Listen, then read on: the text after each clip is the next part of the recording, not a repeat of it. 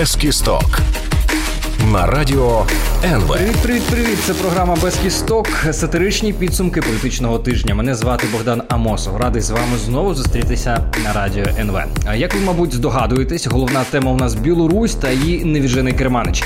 Також трохи поговоримо про політичні дуелі із бабусями, про олігархів та недоополченочок. Буде цікаво і насичено, тож дослухайте програму до кінця і несемося. Друзі, ви знаєте, що Білорусь зараз переживає, мабуть, одні з найскладніших сторінок із часів здобуття нею незалежності, якщо, звісно, лукашенківський режим можна назвати незалежністю цієї стражденної держави. Лукашенківські посіпаки викрали опозиційного активіста та журналіста 26-річного Романа Протасевича просто з літака Ryanair, коли той здійснював рейс із Афін до Вільнюса через повітряний простір Білорусі. Так, кривавий бульбодиктатор довів світу, що він може чинити свої злочини не лише на землі, але й у повітрі. При цьому нехтуючи міжнародним правом так само, як він нехтує лікуванням своєї шизофренії. Виявляється, Лукашенко може просто посадити будь-який літак, що пролітає над його полями бульби, просто через те, що десь кудись комусь надійшла смс-ка про бімбу. Получив інформацію про наличие в воздушном пространстве нашей страны гражданского воздушного судна с возможным минированием, решением оперативного дежурного центрального командного пункта дежурные силы по противовоздушной обороне были приведены в готовность номер один. Это делается с целью для того, чтобы определить и оценить обстановку, и в дальнейшем принять правильное решение. Яке правильне рішення вони мають ухвалити за допомогою винищувача із ракетами класу повітря-повітря? Допомогти цій бімбі підірватися? Чи що? До аеропорту Вільнюса літаку із Протасевичем залишалося менше 100 кілометрів. До Мінська в 2 рази більше. І яке, чорт забирай, повідомлення про бімбу? 23 мая 2021 года на электронную почту национального аэропорта Минск на английском языке поступило письменное сообщение следующего содержания. Мы, солдаты Хамас, требуем, чтобы Израиль прекратил огонь в секторе Газа. Мы требуем, чтобы Европейский Союз отказался от поддержки Израиля в этой войне. Известно, что участники Delphi Economic Forum возвращаются домой рейсом Foxtrot Romeo 4978. В этот самолет заложена бомба. Если вы не выполните наши требования, бомба взорвется 23 мая над Вильнюсом. Тобто палестинці із сектора Гази надіслали імейл англійською із вимогами до Ізраїля. Потім, до речі, виявилося із Швейцарії, а не з сектора Газа. Вимоги класичні, просто перестать стріляти. Вимоги до Ізраїля, але їх написали англійською, тому що вони адресовані не Ізраїлю, а Європейському Союзу. Але імейл надіслали не в Брюссель, а в Мінський аеропорт. І надіслав солдат Хамас. Хамас, холєра. КАМАЗ! Если вы не хотите, мы это сделаем на КАМАЗе. Делают, не сделали. Это все, кажется, не так просто. Це і дійсно все не так просто, і, скоріше за все, не обійшлося без російських спецслужб, які, у свою чергу, скомуніздили цю ідею у авторів спецоперації щодо невдалого затримання вагнерівців нашими спецслужбовцями. Тільки ту операцію злили одні дуже талановиті державники. Також там мали затримати злочинців і вбивць, а тут затримали опозиційного хлопця, за яким уже півроку в Європі лазить путінсько-лукашенківська гебня. Протасевича змусили записати відео зі знаннями. На цьому відео видно, що його обличчя в синцях, видно, що над ним чинили тортури, бо нічого, окрім цього, лукашенківські посіпаки не вміють. Ситуація дуже складна, і стала вона можлива за рахунок стишення протестів, за рахунок того, що вони відступили, за рахунок того, що про них забули. В тих випадках, коли протест захлинається, злочинний режим завжди відповідає реакцією і починає ще більше репресій і закручування гайок, ніж було до того. По-перше, Лукашенко вдавив у землю і без того розчавлені засоби масової інформації, заборонивши навіть стрімити із масових акцій. А лукашенківським силовикам дозволили стріляти у протестувальників без жодної відповідальності за це. Ні в коїм случаї не розслаблятися. Я і так розумію, бачу, що молодці, контролируете ситуацию, смотрите за ситуацией. Против нас сегодня работают с огромным опытом спецслужбы. Ми взагалі ще младенці по сравненню з ним. А вже ж є спецслужби, які працюють із Лукашенком і дуже радіють його самоізоляції від зовнішнього світу та репресіям, які він розіграв стосовно свого народу. Це спецслужби Російської Федерації. І кожен такий крок кривавого бульбодиктатора робить і без того уявний кордон між Білоруссю і Росією все більш прозорим. Доказом цього є черговий перл новоспеченого пропагандиста Кремля Красовського, який прямыми словами каже. До поры до времени нам тут казалось, что Лукашенко очень выгодно содержать как такую модель европейского диктатора. Мол, глядите, как у них-то, что вы к нам? За это мы Лукашенко платили щедро, потакая всем его прихотям, прощая предательство. Мы унижаем и уничтожаем 9 миллионов русских людей, которых буквально отдали этому Лукашенко в батрак. Это 6 наших русских губерний. Помните, як пел Борис Борис? Пора вернуть эту землю собі. Не дивно, що після жорсткої реакції усього цивілізованого світу Лукашенко перше, що зробив, це поїхав до Володимира Путіна плакатися у косоворотку та випрошувати гроші на білоруську економіку, які він своїм чвертьвіковим правлінням втопив у тій самій субстанції, в якій втопив і права людини в своїй країні. Одного кривавого тирана до своєї нафтопровідної цицьки може пригорнути тільки інший кривавий тиран. Інакше це не працює. Це дозволяє виживати обом. Одному з них створювати ілюзію власної величі, прирощуючи нові території. Єдине, про що повинен пам'ятати Лукашенко, що в жорстокому світі тварин мамка інколи позбавляється своїх слабеньких дітей. Друзі, на цьому робимо паузу, утім тему про Білорусі не завершуємо, тому що цього тижня був ще виступ безпосередньо самого Бульбократа. А поки, нагадую, дивіться програму «Без кісток» в Ютубі, і не тільки слухайте, ставте підписки, ставте лайки, поширюйте її в соцмережах та не забувайте коментувати. Повертаюсь згодом. «Без кісток» на Радіо НВ. Друзі, вітаю! Це програма «Без кісток», програма, в якій ми препаруємо політичні процеси в Україні, а також там, де ці політичні процеси можуть торкатися України, а процеси в Білорусі, погодьтеся, нас також стосуються. Тож продовжуємо говорити про нову стадію загострення у голові білоруського диктатора Олександра Лукашенка. Лукашенко не поспішав із заявою щодо посадки літака із Протасевичем, пообіцявши спеціально виступити із цього приводу перед всіма дуже важливими у Білорусі категоріями. Як пообіцявши? Диктатор не може нічого пообіцяти. До диктатора можуть тільки звернутися, а він може лише великодушно погодитися. Александр Лукашенко готовится выступить с заявлением в овальном зале. С такой просьбой к главе государства обратились парламентарии. И зная о том, что президент нашей страны Александр Григорьевич Лукашенко хотел выступить с заявлением, мы обратились к нему с просьбой, чтобы Александр Григорьевич выступил перед парламентариями нашей страны. Зная, что Александр Григорьевич планирует выступить, мы решили еще раз попросить Александра Григорьевича выступить. А то если он не выступит, то что же мы будем тогда делать? Кого мы тогда будем просить? Да, президент принял предложение парламентариев и членов Конституционной комиссии, которые обратились к нему с просьбой об организации встречи. Но на нее будут приглашены не только депутаты и сенаторы, а также, мнения формирующие люди. Это политологи, социологи, руководители СМИ, обыкновенные журналисты, ученые, блогеры. Ключове слово тут «так сказать», адже всіх нормальних журналістів у Білорусі видавили і нещодавнім законом встановили тотальну цензуру. Соціологи, так соціологічні дослідження теж заборонили оприлюднювати тим самим законом. Блогери сидять. У Білорусі лишилася тільки личинка кремлівської пропаганди на прізвище Азарёнок. Ви лише послухайте, що нині показують по білоруському телебаченню. Современный мир демократии и прогресса. Он успешно прогрессирует в сторону полного маразма, в сторону безумных извращений, в сторону особей в стрингах, в сторону уничтожения всего человеческого в человеке. От этого прогресса мы должны отгородиться железным занавесом. Пусть лучше у нас будет диктатура. Весь мир утонет в этой пучине, но Беларусь останется островом свободы. Все, як заповідав Оруел. Війна – це мир, незнання – сила, диктатура – це свобода. Ось цьому індивіду, Григорію Азарёнку, 26 років. І ці його слова з екранів білоруського зомбоящика дійсно свідчать про прогресуюче збочення лукашенківської пропаганди. А щодо стрінгів… Гріш, не заздрити європейцям, не стримуй себе. Якщо хочеш вдягти стрінги, вдягай, не соромся, тільки батьки не показуй, бо зробить тобі а-та-та. До цієї всієї бульбократії у вигляді, так би мовити, журналістів, так би мовити, парламентарів вийшов, так би мовити, президент Лукашенко, ми дізналися нові сенсаційні подробиці посадки літака з Протасевичем. Кожен день мінірують, в кавичках, то школи, то університети з IP-адресів в Польщі, Литве и Латвии. Сигнал о минировании самолета был получен тоже из-за рубежа. і Швейцарії. Ну що, тепер ми маємо повний список ворогів Білорусі. Польща, Литва, Латвія, Швейцарія, Хамас і КАМАЗ.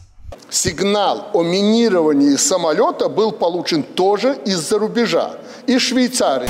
На электронную почту национального аэропорта Минск поступило письменное сообщение. Мы, солдаты Хамас, требуем, чтобы Израиль прекратил огонь.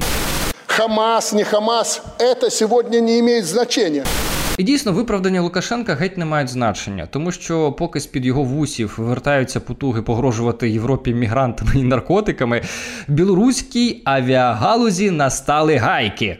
Самолет, который не впустили в воздушное пространство Польши, приземлился в национальном аэропорту Минск. Напомню, сегодня днем рейс не пересек воздушное пространство ЕС и завис возле белорусско-польской границы. Борт сделал около 10 кругов, сжигая топливо, и вернулся в воздушную гавань, из которой вылетел.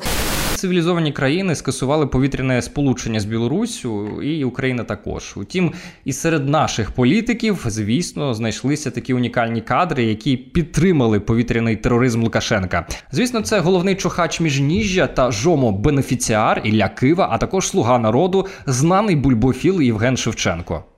І повірте мені, то, що робив Лукашенко з самолітом, це тільки усилило Білорусь в лице мирового сообщества. Щоб Україна так піднімалася, я хотів би. Цікаві думки.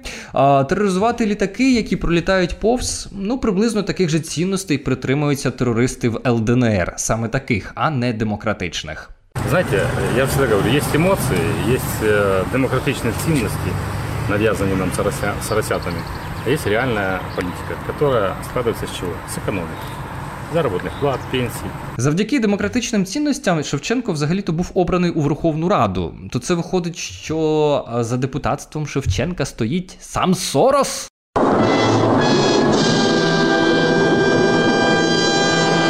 Шукати логіку у любові Шевченка до Лукашенка годі. Вся справа в тому, що їх поєднали зорі, друзі. В них сумісність за гороскопом. Воно дуже схоже з ним. Я, кстати, чому саме к нему і старався потрапити. Я очень много лет за ним наблюдал, и я вижу его правильные шаги. Но он же дева, он же земной знак. Мы девы и тельцы очень близки по духу. Между прочим, самые богатые люди и успешные на земле – это девы и тельцы, вы знаете? Подожди, ты веришь в гороскопы? Я не верю в гороскопы. Римское право говорит, что Цезаря, когда готовили на престол, учили его трем дисциплинам. Це юриспруденція, філософія і астрологія. Тепер головний звіздар парламенту може вирушати у вільне плавання, адже із лав «Слуги народу» його виключили. Вітаємо партію «Слуга народу» з такими темпами. Десь у скликанні 11-му вони очистяться повністю, звісно, якщо їх хтось до цього часу обере. Друзі, нагадую, підписуйтеся на канал Без Кісток у YouTube, на канал Богдан Амосов, ставте лайки, пишіть ваші коментарі, ваші думки, я їх читаю, на найцікавіші відповідаю. Також можете підтримати програму шером у соцмережах. Зараз ненадовго перериваємося і продовжимо. Без Кісток на Радіо НВ. Друзі, це програма «Без кісток». Мене звати Богдан Амосов, і ми продовжуємо спостерігати, аналізувати і препарувати той політичний треш, який стався цього тижня. І не тільки самою Білоруссю живемо цього тижня, у нас всередині країни теж цікаво відбувається. У нас, так би мовити, полюють на телевізійних ток-шоу за бабусями корупції. Полює влада, звісно, і це теж не може нас не цікавити.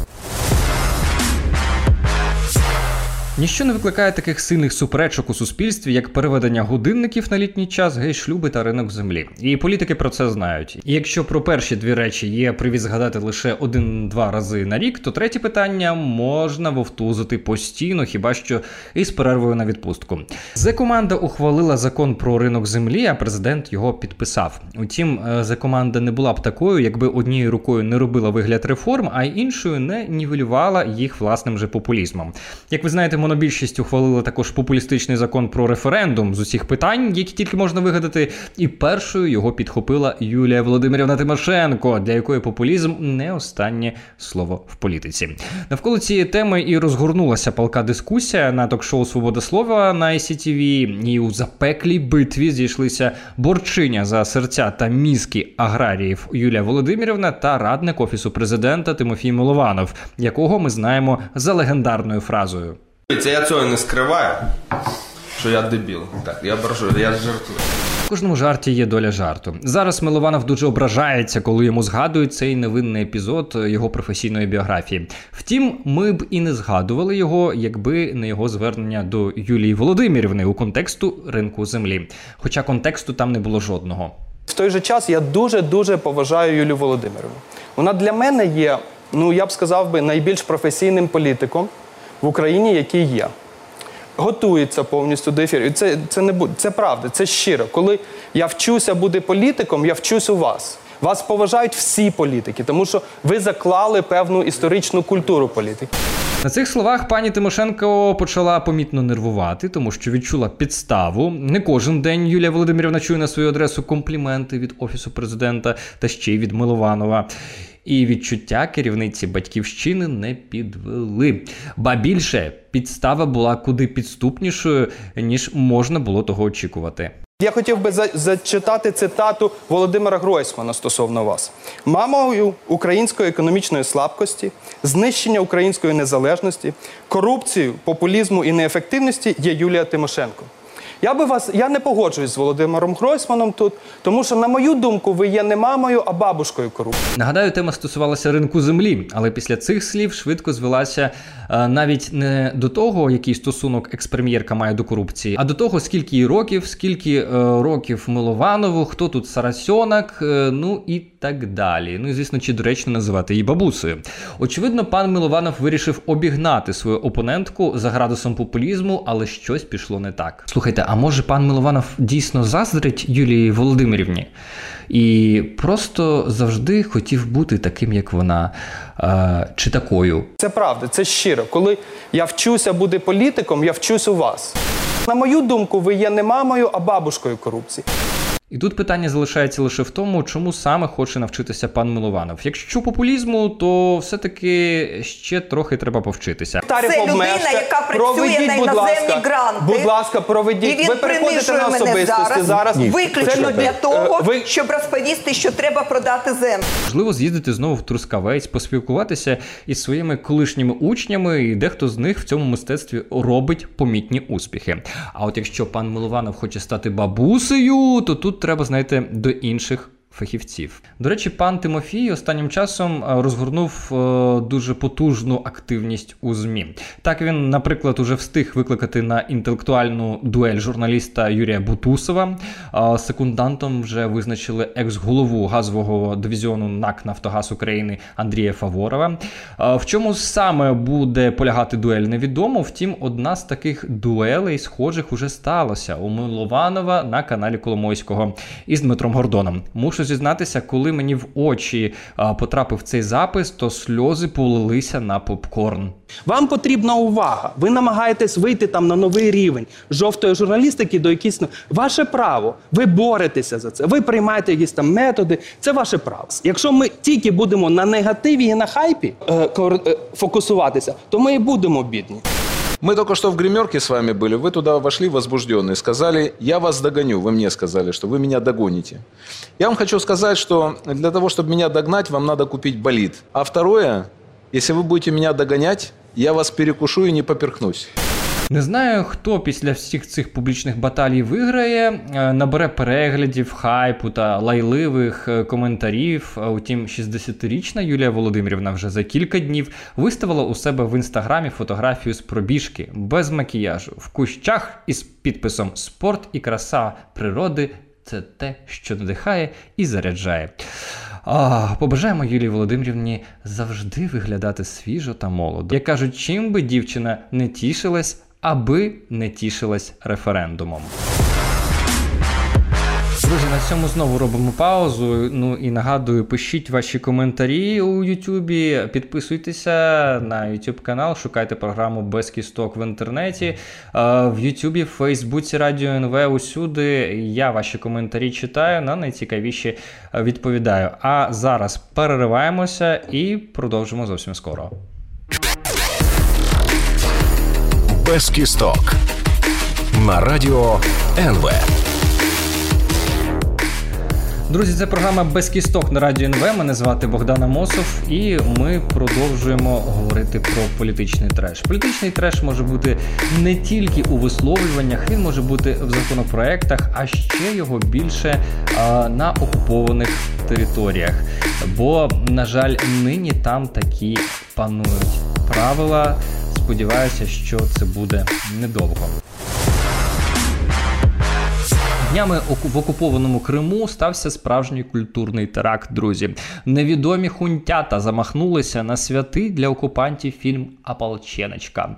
Під час фестивалю «Золотой Вітязь», від назви якого вже несе скрепами не першої свіжості, хтось замість ЛНРівського фільму підставив кінострічку про українських героїв АТО. Дорогі друзі, я прошу прощення, але у нас якась складна ситуація. Я не знаю, кого в цьому винити. Перша ситуація. Вместо нашего фильма кто-то скачал другой фильм про украинских героев, переименовав его в «Ополченочку».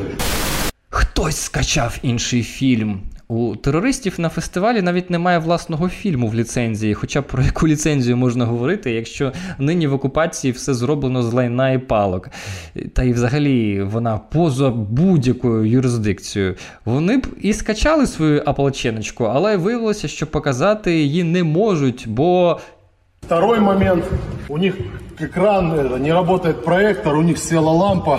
Хотя вчера они еще показывали здесь какие-то другие фильмы. Ну, новини про те, що в Криму хтось знову сів, це не ті новини, якими можна здивувати. Мабуть, вже просто всіх попересаджали і садити стало нікого, тому посадили лампу. Директор кинофестиваля «Золотой Витязь» сказал, это какая-то диверсия. Я не знаю, что это, правда. Вот мы... Уже сотни раз показывали этот фильм, это первый раз у нас вообще вот такая ситуация. Мне крайне просто перед вами неловко и неудобно. Извиняйся, все понятно. Просто вот прям до слез неудобно, правда, товарищи. Я не знаю почему, мы приехали даже за свой счет, нам никто ни дорогу не оплачивал, ни проживание. Хотели показать вот вам этот фильм и... Товаріщі, це диверсія. Нам даже не заплатили.